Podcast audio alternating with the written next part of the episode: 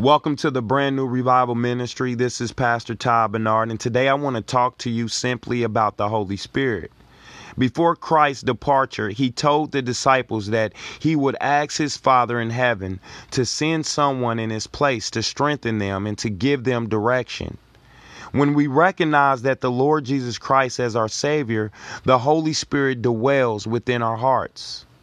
Today, I want to give you information about the Holy Spirit. One, on the night prior to Christ's betrayal, he promised disciples that his Father and himself would send them a helper so that he would not leave them as orphans. That helper is the Holy Spirit. Jesus tells us in John 16 7 through 14 that the Holy Spirit is omnipotent, omniscience, and omnipresence. Paul tells us in Ephesians 1:13 and in 1 Corinthians 2:12 that when we come to love Christ, the Holy Spirit dwells within us. Paul tells us in Romans 8:26 that the Holy Spirit actually prays for us and intercedes to God for us on our behalf. Paul tells us in 1 Corinthians 2:13 that the Holy Spirit actually gives us the words and wisdom to communicate to God holy word to the world. The book of John is a beautiful example of this in John 1 1 through 10. Another example of this Holy Spirit giving us wisdom to do his works is in Hebrew 10 15 through 16. Paul also tells us in 1 Corinthians 2 14 through 16 that without the Holy Spirit, we cannot understand the spiritual truths in the Holy Scriptures. In John 6 8 tells us that the Holy Spirit gives us knowledge of our sin and that we need Christ as atonement for our sins. And finally, Hebrew 9 27 to 28 tells us that Jesus was appointed once to die for our sins. And when he returns again, it will be to bring us to salvation and everlasting life. See, in John 3:30, John the Baptist had it right. He said, I must decrease and Christ must increase. See, the end goal of this maturity is to imitate God, to become the images or image bearers of God. See, we were made in the likeness in the image of God. And so we have to learn to be more like God.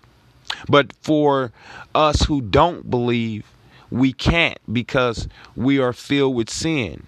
We can't even please God, nor can we speak to God. We need someone to intercede on our behalf or truly, truly believe the gospel because the gospel is the power that saves. Man, I encourage you guys to each day when you get up, ask that the Holy Spirit be present on your daily journeys. As you go to work, pray for your bosses, pray for your co workers, and pray for the success of the job itself. And when you do this, the Holy Spirit can guide you through wisdom while you at work to help you to accomplish that goal that God wants you to do while there in your present time. See, the Holy Spirit is our advocate. It's here to help us and to uh, convict us of this sin.